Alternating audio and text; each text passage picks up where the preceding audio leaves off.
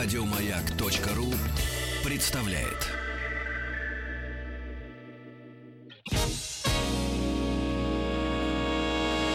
Физики и лирики.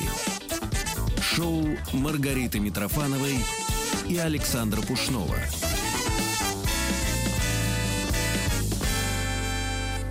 Физики-лирики приветствуют э, в студии религиоведа, историка и публичного лектора Константин Михайлов. У нас в гостях. Здравствуйте, Константин. Здравствуйте.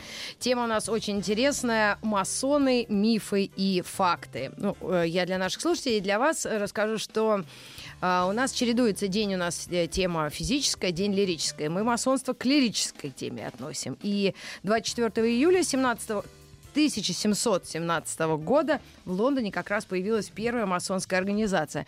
Э, Может быть, как раз вы, э, как историк и знаток этого вопроса, расскажете сразу, что это не страшно, э, что это не секта, не мафия, не какой-то Да, совсем... в русском языке слово масон, оно почему-то Да. носит отрицательный характер. А, ну, как-то сразу с подозрением смотришь. Вот если человека. приехать в Рязань и сказать «Здравствуйте, я из масонской ложи», Да. то твоя, Побьют су- твоя сразу. судьба решена. А в Дагестане лучше об этом вообще не вспоминай. Расскажите нам, пожалуйста, все Ма- от печки. Масонство не страшно.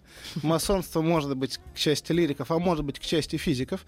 24 июня 1717 года, когда они организовывали первую достоверно известную нам задокументированную масонскую ложу, добрая половина ее членов были членами Королевского лондонского общества, Мгм. первой настоящей научной организации в истории. Многие были друзьями Ньютона, так что, в общем, к истории От какого слова масон? Каменщик. Каменщик. да, Это просто каменщик. да? По-французски. Да, свободные- Или По-французски, да. Свободные, свободные каменщики было их одно название, второе название сыновья вдовы, довольно часто использовавшееся. Это библейская отсылка, потому что вообще Вот библейский текст смотрите, был когда человек приедет в Рязань и скажет, что он свободный каменщик, к нему отнесутся хорошо. Да, А если он скажет, что он из выложить. ложи, его побьют. Вот Уди- несправедливо. Удивятся только, наверное, почему он вольный каменщик, свободный каменщик. Вроде все каменщики, Вроде да, все довольно каменщики. вольные. Да, ну Да. вот в Средневековье, понятно, это было посложнее, цеховые гильдейские корпорации, все Мгм. такое.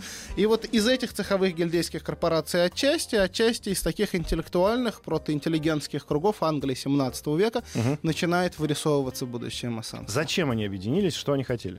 Вопрос достаточно непростой, но главная цель для них, в общем, говоря откровенно, была, конечно, целью приятного времяпрепровождения. Клуб. Это были, да, э, собственно, они возникают совершенно одновременно с английскими клубами. Знаете, как вот э, клуб Диоген, в который Майкрофт Холмс ходит, да, Да, в. Конан Да, да, да. Вот такие это английские клубы формируются в конце 17 века, и ранние масоны были чем-то чем-то вроде этого, но, возможно, э, с некоторыми более высокими целями, в том смысле, что они говорили о равенстве, о братстве всех людей, или, по крайней мере, всех членов Так это же декабристы наши. Да, декабристы, они... Декабристы, на- некоторые наши декабристы были до того, как стали декабристами, масонами. Не все, но довольно многие. И масонская идеология косвенно на декабристов довольно сильно повлияла. Давайте тогда с идеологии, может быть, и начнем. Э, Что объединило этих людей, э, образованных, да, из каких-то кругов приличных, аристократических? Вот зачем они объединились? Время проводить хорошо, но, видимо, ключевые какие-то идеи.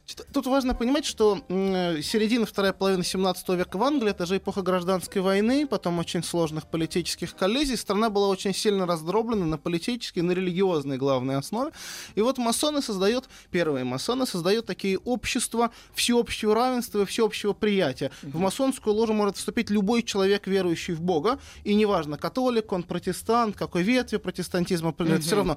Это может быть человек, который сочувствует э, республиканским идеям или монархическим идеям, это тоже не А, То есть принципиально. политики а, очень так э, они... В ранних масонских ложах вообще, как правило, Терпимо. было запрещено обсуждать политику, чтобы О. члены не перессорились друг с Мгм. другом. э, И о религии тоже старались не говорить. Философия, искусство, есть масса приятных тем, о которых можно Конечно. побеседовать. Слушайте, ну вот давайте, я поступаю в масонскую ложу в 1717 году. Я беру бумажку, Давай там напи- хотя бы там в написано- 18-м. Ну, Они хорошо, в устаканились? 18-м. Там написано права и обязанности.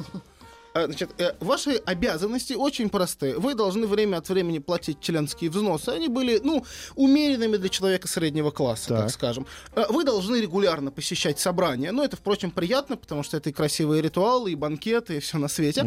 И самое главное, моральные обязанности. Вы должны быть нравственным человеком. Вы должны быть готовы пожертвовать всем ради другого масона. То есть хоть на смерть пойти не при необходимости. Это мафия.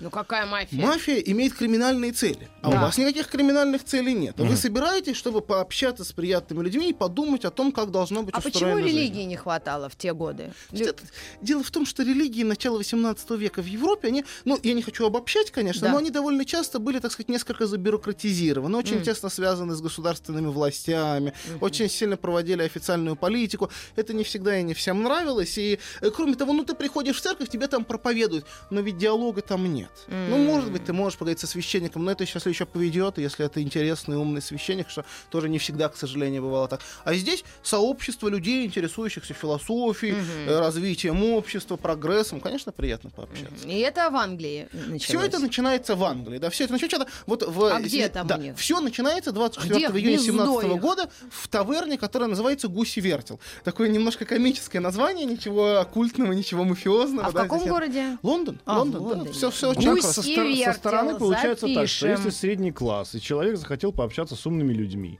но при этом надо, что называется, войти такую, в кавычках, в семью, да? Ведь Ну, полу- по, допустим, по что сути, ты же, когда вносишь эти взносы и поступаешь, входишь в эту ложу, то и уже а, какие-то обязательства несешь. Ну, серьезных обязательств, помимо вот некого нравственного поведения и общения со своими собратьями, нет. Более того, мы знаем, что, что огромное количество людей, входивших в ложу, довольно быстро их бросало и переставало их А, посещать. то Ну, есть это как в израильской армии, можно а, зако- это, обсуждать приказы, да? Да, да. Как, э, знаете, как вот, ну, например, Александр Сергеевич Пушкин. Да. Уж точно человек, которого мы все знаем, да? Да. Вот он был членом масонской ложи. Его дядя Василий Львович, да, довольно известный тоже поэт в свое время, был даже очень активным масоном. У него прям в доме собирались масоны в какое-то время, по-видимому. Ну, Пушкин, значит, Александр Сергеевич, он походил, а потом бросил, ему Надоело. Ну, и он конечно, перестал это ему делать. девчонки же нравились. Ну и вообще, Пушкин сам себя мог развлечь. У него был гений, который его развлекал, Да. А если у тебя нету такой возможности, ну, конечно, хочется по- пообщаться с интересными людьми. А когда э, вот в Англии это все зародилось, как, как это получило распространение уже по всему, ну, скажем, ж- земному шару? Удивительно быстро. Уже ну, где-то к 1740 годам Ага. во всех европейских странах, за исключением, возможно, Испании, э, было, было масонство, были какие-то масонские ложи, хотя бы понемногу. В России, кстати, тоже уже были к Ну 1740 а как эти году. ребята, они вряд ли это насаждали, да? То есть это же добровольно. Нет, это абсолютно... Ну, это была мода. Это была мода. Ну, представьте, тут еще важно же учитывать, что я нормальный аристократ или, не знаю, ученый 18 века. Жизнь моя, надо честно сказать, довольно скучна. Радио «Маяк» я не послушаю. Ну, в кино я не схожу, радио да? Energy. Да, радио даже не послушаю. Абсолютно точно. Да, у меня что у меня есть? Ну, ну хорошо, я познакомился с каждым кабанчиком в окрестном лесу. Я прочитал всю свою библиотечку провинциального города. И тут вдруг я узнаю, в моем городе есть люди, которые собираются, проводят ритуалы, общаются на философские темы. Вот слово ритуалы тоже всех сразу пугает. Нам сразу написали красивые Кроликов- ритуалы пить кровь младенца. О, Ну, ну зачем такие красивые? Во-первых, ну по-моему, пить кровь младенцев мифы, это не очень сразу. красиво. э, Вот. Откуда, из какого города пришло? Не это? знаю, Михаил нам написал. А, скажите, пожалуйста, ритуалы. Что, что за ритуалы были у Э, масонов? Самый главный масонский ритуал это в первую очередь ритуал масонской инициации. Это посвящение в масона. Э, Красивое, теле- театрализованное, такое мистериальное действие. А как оно выглядит? Технически оно воспроизводило классический масонский миф о великом зодчем, великом архитекторе Хираме, который по преданию построил Иерусалимский храм. В мифе о Хираме Хирама э, убивают его подлые ученики, э, хоронят его, а потом хорошие ученики находят его тело и перезахоранивают его заново. Вот эта история, ну, на символическом, Ага. конечно, уровне, без каких-то лишних страстей, да, разыгрывалась в любом. Он был Хирамом, он был носителем знания ну чего, божественного замысла, потому что Иерусалимский храм, который строит Хирам, это выражение божественного замысла, по мнению масонов. Он Хирам, он отказывается выдать священные тайны, его символически убивают, хоронят, извлекают, перезахоранивают, все это разыгрывается. Да, это история смерти и воскресения. Ну, очень многих культур этот образ смерти и воскресения важная часть инициации, посвящения всего. А если образные вот и наряды и все эти э, вот, атрибуты этой инициации, да, и этого ритуала, как это все По большей части они тоже... выглядело и выглядит сейчас. Кстати, вот если мас- среди нас Масоны Александр Пушной. Не-не-не, я не... Ну то, что я я нет пока. Э, В России статистически очень мала была бы у нас вероятность случайно встретить члена масонской ложи. На всю Россию сейчас ну, порядка двух тысяч человек масонов, капли в море.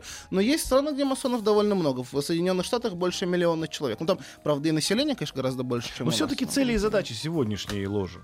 современные ложи, как, впрочем, и ложи 19 и зачастую второй половины 18 века, преимущество занимаются на практике благотворительностью. Они собирают, аккумулируют деньги и потом жертвуют их на сиротские приюты, больницы, школы, еще что-нибудь в этом роде. Ничего пугающего, А криминального. почему не назваться этом- да просто благотворительный фонд?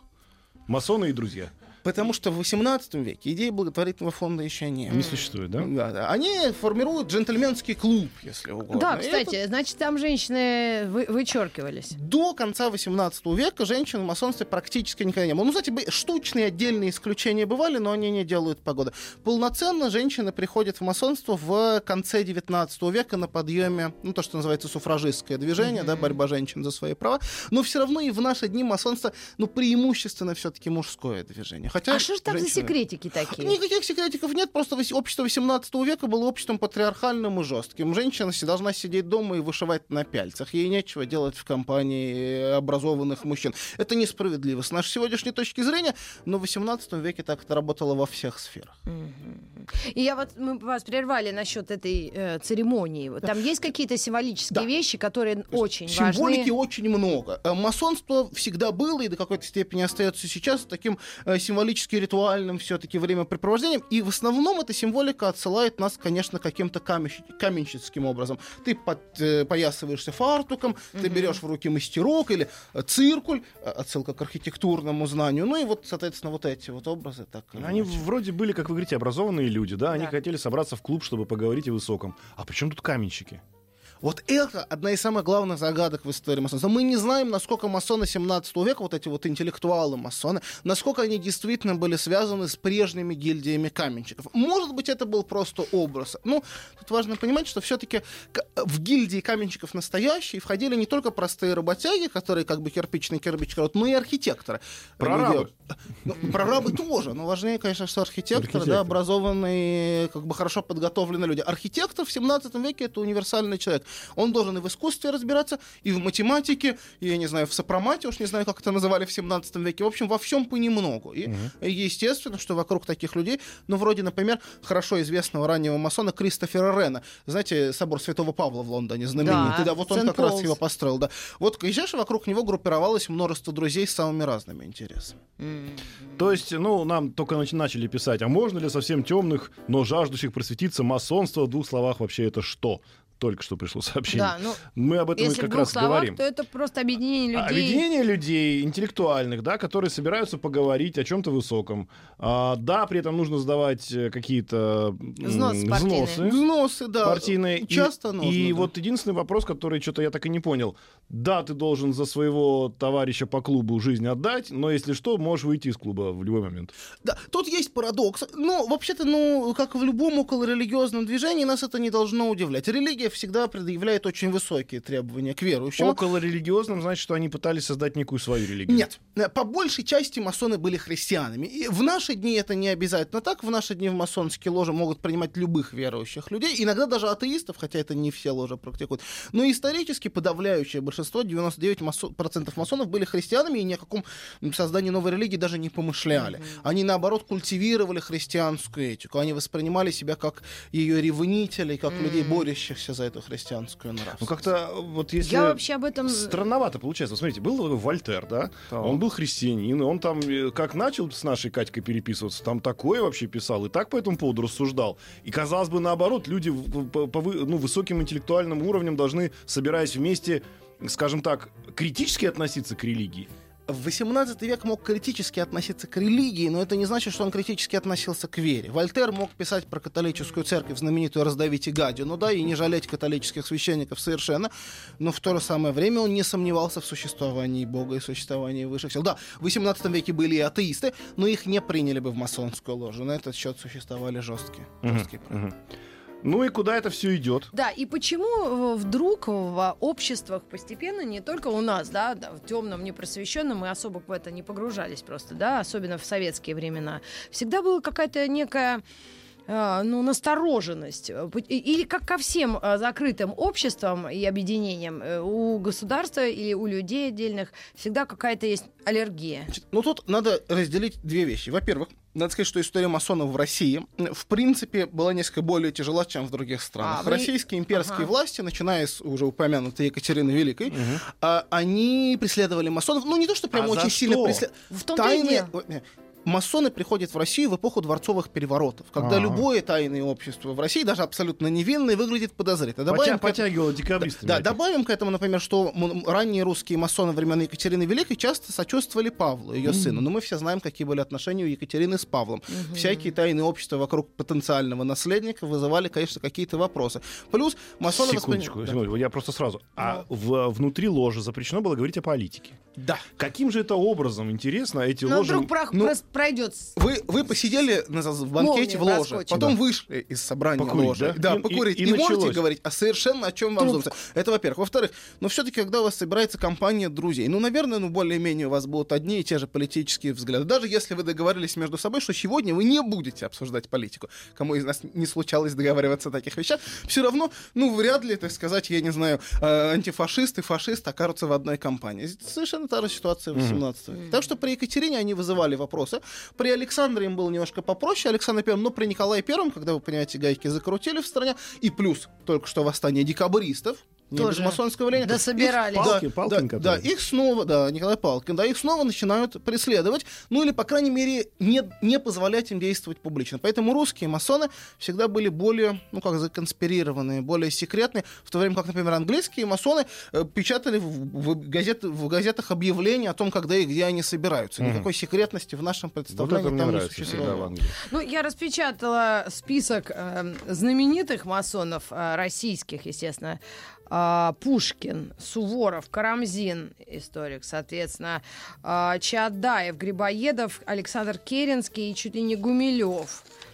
А, Это еще, я бы сказал, очень сокращенный список. Ну, и, конечно. Кутузов был масон, и вообще кто только не был. Тут важно понимать, что в русской аристократии 19 или конца 18 Очень века... масо- скучала, да? Во-первых. Во-вторых, сама идея масонства, она еще воспринималась как такая э, передовая западная, английская, французская идея, и все, кто интересовался английской и французской культурой, они часто тянулись к этим масонским То есть кругам. они западники были. Да, да, это, конечно, это преимущественно западническое, в России западническое развлечение. И, соответственно, и были те славянофилы, которые их люто ненавидели. Ну, я прямо, кстати, честно говоря, с лютой ненавистью я как-то не встречал никогда ее в текстах, но какая-то неприязнь была. И одно дело славянофилы, все-таки славянофилы это был тоже кружок интеллектуалов Чуть ли не да. Тургенев Вот. там. Ну, э, Тургенев там немножко более сложная ситуация, он, конечно, человек более прозападный, но, скажем, Аксаков, А, да, замечательный, точно. замечательный, умница, славянофил. А вот если мы говорим о каких-то таких, э, ну, знаете, черносотенных кругах, Да. то там, конечно, масонов не любили. Подозрительное, западное, чужое, не пойми откуда взялось. Власти не разрешают, а они все равно собираются. Ну, все это... О, как оно Только бывает. наше, Михалыч. только наше любимое свое в новостях на маяке прямо сейчас. Физики и лирики. Шоу Маргариты Митрофановой и Александра Пушнова.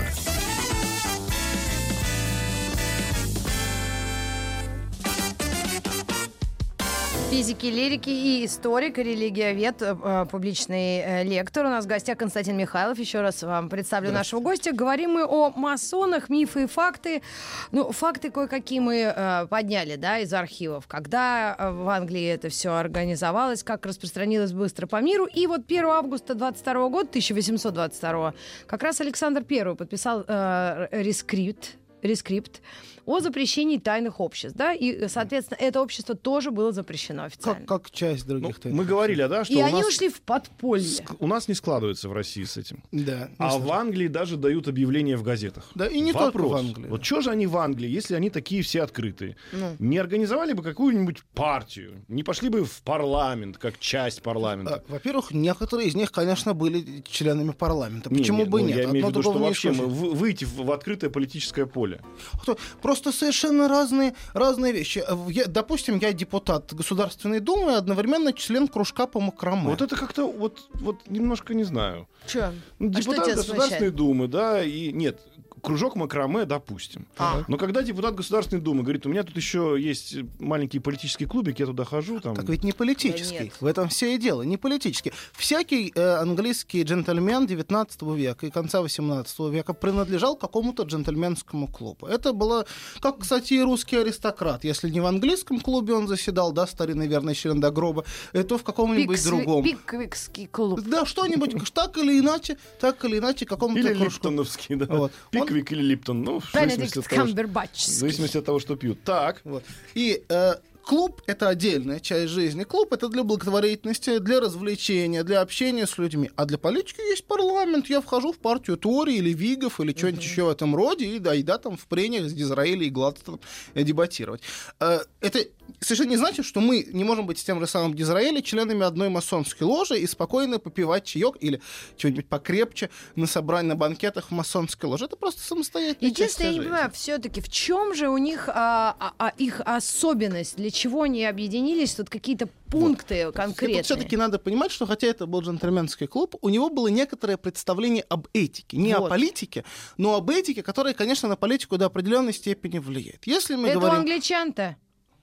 Ну, а почему а представление, ну, судя ну, по тому, что ребята делали в те, в те века, э, и английская политика, и все, английская все, политика 19 века местами очень несимпатична. Да, Но в то же самое время Англия, например, одна из первых европейских стран, которая запрещает рабовладение. Это Там да, очень да. многомерная, очень запутанная история. Угу. И э, английские масоны говорили об идеях равенства, об идеях э, братства людей друг с другом. Да, безусловно, это братство не распространялось не то что на индейцев или африканцев, но даже даже на английских женщин, потому что это 19 век, ну, да. как закрытое патриархальное общество.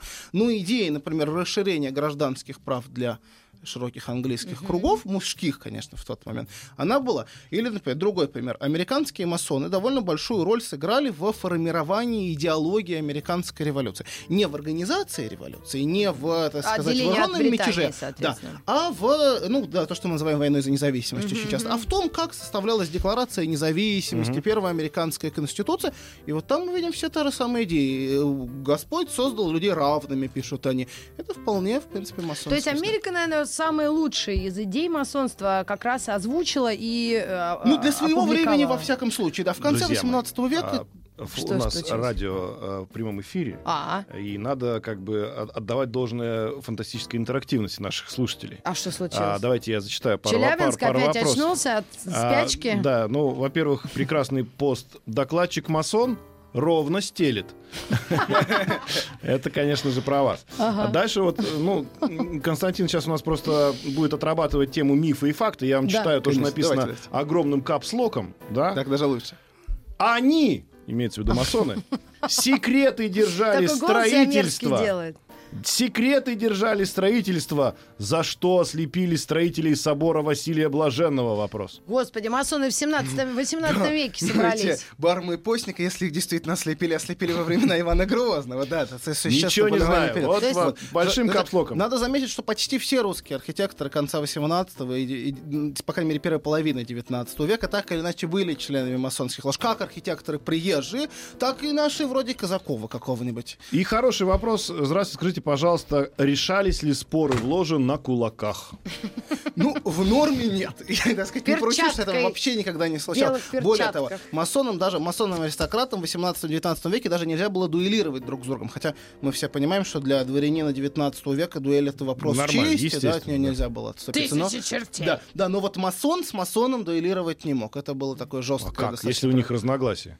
Вот надо договариваться, потому что вы братья, а брат не может поднять руку так, на брата. господи, вышел из ложи, вот уже и не брат. А, а вот это другой вопрос. Да, нет, это, конечно, как бы, если люди очень хотели, они находили, как э, нарушить Ты как правило. из лифта вышел, mm-hmm. да? А, слушайте, а Дантес часом не был масоном? Честно говоря, не знаю. Вот, а то... Допускаю, что мог быть, и даже очень вероятно. А если бы, э, если бы Пушкин заплатил эти взносы, не порвал бы свой масонский билет, сказал бы, как же мы стреляться будем, мы же братья. Сели, сыграли в домино и на шалабаны. И еще о мифах. Очень много интересных и разных э, вот, э, странных идей озвучил в свое время американский писатель Дэн Браун. Да? Да, вот известно. как масонские нынешние круги, вот если вам это известно, отнеслись к тому, тому, что они прям какие-то сверхлюди, и какой-то у них сверхсекрет есть. Э, Дэн Браун Грааль. далеко не первый человек в истории, который пытается представить масонов как влиятельную и могущественную организацию. Ага. Э, а Кстати, кто до этого э, пытался? Конспирологические круги Европы писали об этом с самого конца 18 века, с эпохи французской революции. Начали mm-hmm. писать, что масоны устроили французскую революцию. Надо сказать, что большая часть а... французских масонов реально была гильотинирована во время революции, поэтому они скорее ну, пострадали. Издержки профессии. Профессии ли? Очень сложный вопрос, да, скорее, скорее взглядов. И якобинскому правительству, французскому революционному, они были совершенно не по нутру с их идеями гуманизма и благотворительности и тому подобными вещами. Но разговоры о том, что не без их участия произошла революция, велись уже тогда, и с тех пор только ленивый конспиролог на этом не размялся. Но у Дэн Браун, Дэн Браун, конечно, не конспиролог, он художественный Писатель, автор, но да. он использует эти образы, эти мотивы, конечно. Ну, м- по, по моему ощущению, масоны даже особенно не стали реагировать на это, потому что ну сколько А можно. вот, кстати, почему? Вот они понимают, Ну, что, можно? что все про них говорят, о, все с вами понятно, но вот как у нас, у меня подруга одна, она когда напивается, смотрит долго в глаза, потом говорит, ну я все поняла, и уходит. Так вот, если они чувствовали это отношение, как, почему они этому не сопротивлялись? Были, были. Не делали открытые заседания. Каминг-ауты. Не знаю, день открытых дверей в масонской ложе. Случались и тексты масонские в защиту свою, случались и публикации в газетах, все бывало. Гудок. Ну, ну, вы понимаете, как бы ну, тут ситуация такая. Э, Всякая жертва конспирологии пытается защититься от теории заговора. Но сделать... как Это бы- еще больше подтверждает да, конечно. конспирологию. Посмотрим на наш традиционный антисемитизм и теорию еврейского заговора. Ну уж как много русские евреи сделали для того, чтобы доказать, что они не заговорщики и не продали Россию. Но разве хоть одного нашего антисемита это убедило в чем-то? Никогда не в жизни. Ну вот и здесь ситуация. Ну, то есть получается, Да. что они как бы не пытались оправдаться, и это еще больше подливает огонь, конечном счете, в- то есть да, масло в этот Да, огонь. всегда скажут, «М, гладко стелет, наверное, масон. Как наш слушатель нам Да, написал. Как Чем еще это, раз прочти это? Хороший. Ты таким голосом На- еще раз. Наверное, масон, вопросительный знак, гладко стелет. А вот вопрос от Георгия у нас хороший. Чем отличаются масоны от франко-масонов и розенкрейцеров? Так, значит, франк, франко-масоны и масоны это просто одно и то же, это просто, ну, более полное название. Свобод... Франко-масон это значит свободный каменчик, вольный каменчик. Что касается розенкрейцеров, это другая история. Розенкрейцер это такая полу... полумифическая, видимо, не вполне существовавшая в действительности, э, оккультно-философская организация начала 17 века. Она была немножко раньше масонов и в другом регионе, в Германии, вот в том, что называлось Священная Римская империя, да, в Германской империи. А, а что они? А, а вы говорите, не совсем существовавшие. Да, То есть э, нет значит, есть несколько текстов, которые традиционно приписываются Розенкрейцерам, но не очень понятно, существовала ли на самом деле группа людей, серьезно в них веривших. В значительной степени это, видимо, были такие Как шаровая молния, полушуточные. да? Вчера у нас... А что, шаровые молнии на самом деле не стелел. существует? Ну, говорят, что его видели алкаши только. Не-не-не. Ну, мы вчера обсуждали шаровые молнии, и нам начали писать здесь э, очевидцы, что регулярно вижу по утрам субботы. Вот. А, значит, ну, спрашивает Роман нас, а масоны являются ли тайным правительством? Давайте я быстро отвечу, чтобы Роман... Да. Все. Ну, просто, чтобы не закроем эту Да, тему. и закроем эту тему. Просто сколько бы мы ни говорили нет, но это О, бесполезно. боже, боже, бесполезно. боже. У всех больших организаций так или иначе случаются иногда, что называется, такие, ну, сепарации на подтипы, да, то есть вот и было ли у масонов такая история, что кто-то сказал, слушайте, вот мы тут сидим, заседаем, мне кажется, мы все делаем неправильно, да, у нас, э, вот как, ну, Я бы- и- классическая история с э, религией, с Я бы протестантами. даже сказал больше. История масонства полностью состоит из этих историй. О, они в Господи. 1717 году они возникают, если мне не изменяет память, уже к 1724 году они впервые раскалываются на части, и после этого они только и делают, что разваливается на ложе, под ложе, самостоятельные течения, группы и так далее.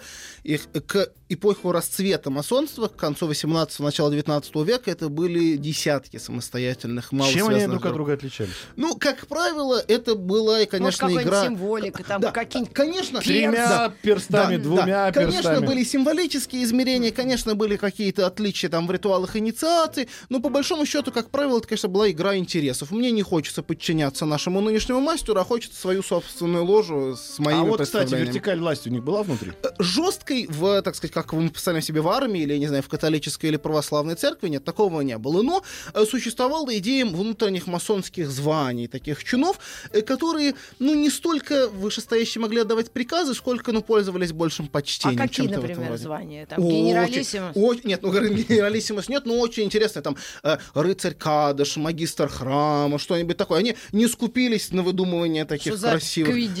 кра- Магистр храма, зайдите ко мне, пожалуйста. Магистр храма, зайдите к кому? как вот вы первый сказали. Рыцарь Кадыш. А, магистр э, храма, зайдите к... я- я- И- и- К Надежде и- Кадышевой. Да. Кадышевой И объяснительное, почему опоздал на традиционный банкет. Да, например. Да, или традиционный банкет. Да. Опоздание Неужели у них и еда какая-то была особая? Очень. Представляешь, эти две тысячи несчастных бедолаг, которые нас один, наверное, может, слышит и думает. Слушайте, ну, я, я просто подозреваю, что при такой э, игре, вот такой, вот в это все, должны быть какие-то, ну, э, мы уже говорили про ритуал посвящения, Да. а какие-нибудь, ну, в кавычках, посты были у них?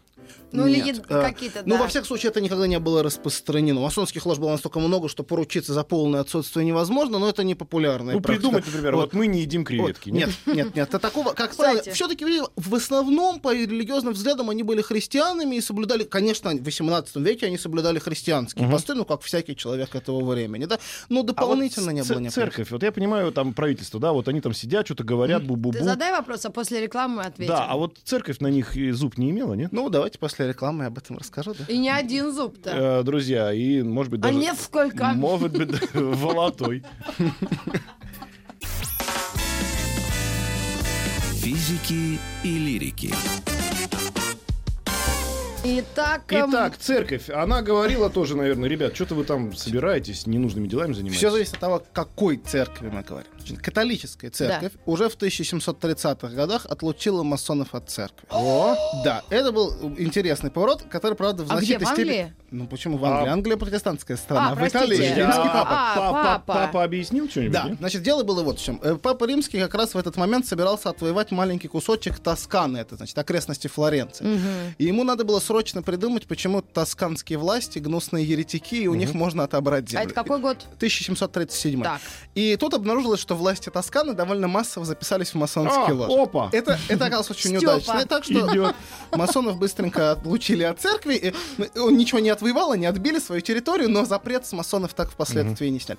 Э, Православная церковь, ну, более постепенно и гораздо позже, к концу 18 века, тоже начала, как правило, масонов осуждать. Тут важно учитывать, что А как русская... они право- вышли друг на друга? Значит, русская... Нет, уже к этому времени масоны были в России. Ага. И русская православная церковь, поскольку, как мы понимаем, она была подчинена священному синоду. Она была, ну, по сути, почти что ведомством государства. Как только государство начало преследовать масонов, тут и церковь, естественно, их запретила. А уж что касается... Помочь вам, ребят, спросили Да, государство. а, что, а что касается протестантских групп, Да. то они никогда практически масонов не запрещали, и мы даже знаем довольно много протестантских священников, которые были масонами. Это довольно частотная ситуация. Вот, так что все зависит от, скорее от политического А расклада. протестанты это у нас, э, кроме англичан, это еще и Голландия. Немцы, шведы, голландцы. А протестанты, кстати, как относились? Хорошо, хорошо. Ну, не как бы нейтрально. Нейтрально, да. Мы, вот а, автор самого главного масонского документа всех времен, Конституция Андерсон, такой первый масонский устав, он сам был протестантским священником. Ну, то есть, грубо говоря, папа не любил протестантов больше, чем масонов. Ну, я думаю, примерно одинаково, тем более, что я думаю, он ощущал некоторую связь между ними. А, Масонство возникает если в протестантской протестанты, да, не Англии. против. Ну, да, и... А, А- а вер- этот, э, вер- вернемся, друзья, к нашему интерактивному сегодня чату. Я боюсь даже открывать его, признать. А, Маргарита Михайловна давно его не читает, а я получаю истинное наслаждение. Особенно, как А, ему вчера посоветовали делом вопрос заняться. э, Константину Михайлову, религиоведу и историку. Да. Расскажите, пожалуйста, откуда на российских монетах 19 века появился так называемый масонский орел с крыльями вниз? Объяснять, Заплакал, поч- наш гость заплакал. Почему на российских монетах появляется орел, не представляется какой Ни- ничего не буду, это без купюр Да, вопрос. значит, смотрите, коллеги, ситуация такая. Масоны использовали огромное количество символики. Ну, практически никакую. Религиозные, видимо. Религиозные и нерелигиозные. Но почти ничего из этого они не выдумали сами. Почти все это было выдумано за них, как правило, в христианской среде. Ну, я не буду останавливаться на, на, на Орлен, на русских монетах, ладно, это понятно, но эм, классический пример, глаз в треугольнике. Все, наверное, слышали про масонский символ глаз в треугольнике. Да, это Зна- на долларах у Да. нас. Ну, У вас. Есть, У них. есть и на долларовой купюре тоже, и, например, на крыше Казанского собора, на самом видном месте. Это древнейший христианский символ всеведения Господня. Он был задолго до масонов. Масоны его использовали и православные, и католики, и протестанты тоже его использовали, еще кто только его не использовал. Это касается большей части вещей. Есть иногда специфическая масонская символика, скажем, клетчатый пол, две колонны, это э, как бы воспроизводит устройство Соломонова храма из Библии, и вот они довольно часто к этим делам обращались, но на монетах клетчатого, мне кажется, никогда ничего не рисовали. А как у них с наукой было?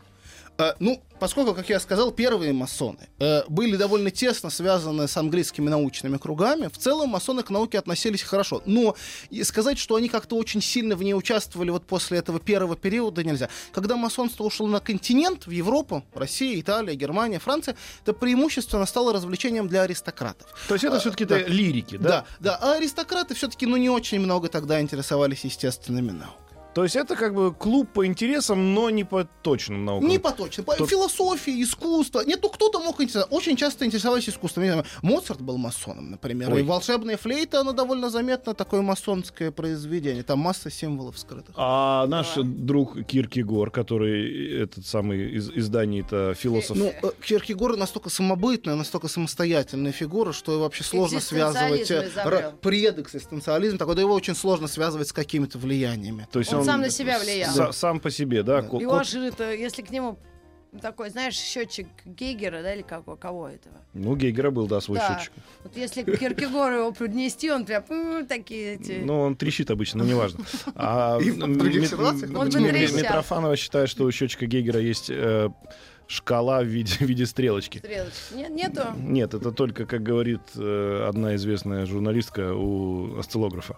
А. А, да, но у слогов тоже ладно. нет. Короче говоря, значит, Какой у смотрите. нас будет э, приговор?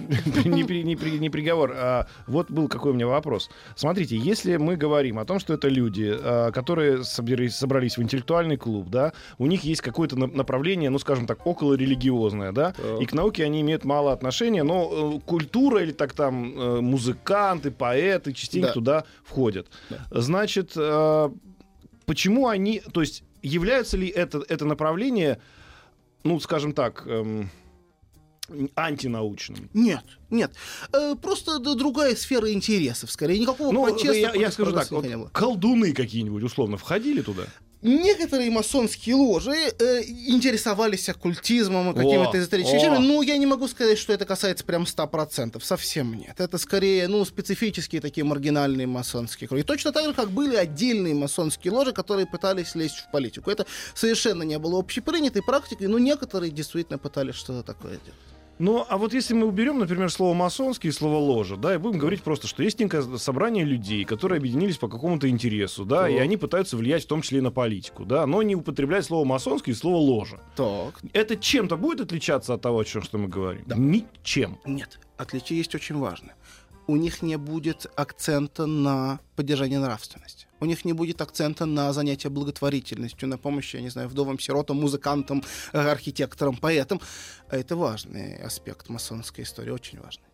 То есть получается, что это необходимое условие, да? Да. Нет, о, если, ты, если ты масон и не занимаешься благотворительностью, вообще непонятно, что ты там делаешь. Означает ли это, что есть, э, грубо говоря, важный э, финансовый э, барьер при вхождении в масонство? То есть, если ты пришел в масонство, у тебя нет денег, как, как же ты будешь заниматься? Традиционное масонство все-таки было обществом, течением, скажем так, для людей среднего или высокого обеспеченного класса. Более того, существовали правила, которые предполагали, что, например, бывших слуг или действующих слуг нельзя принимать в масонство. Мгм. Это все-таки... Слушайте, а Пушкин разве был богатый парень на тот момент? Ну, Пушкин все-таки был дворянином, это все познается в сравнении. Пушкин То есть не- можно быть дворянином, но не богатым. Ну, Пушкин все-таки имел собственные имения. Он не был богатым в сравнении, я не знаю, с князем Потемкиным, но в сравнении с крепостным крестьянином он был ого-го. Друзья, мне кажется, это тема отдельной программы. Мы с удовольствием Пушкин. пригласим к нам Константина Михайлова поговорить Александра Сергеевича и о его фи- финансовых возможностях. А, спасибо Спасибо вам большое. У нас в гостях был Константин Михайлов, регили- религиовед и историк. Спасибо вам огромное. Приходите еще. Спасибо. Пока-пока. Еще больше подкастов на радиомаяк.ру.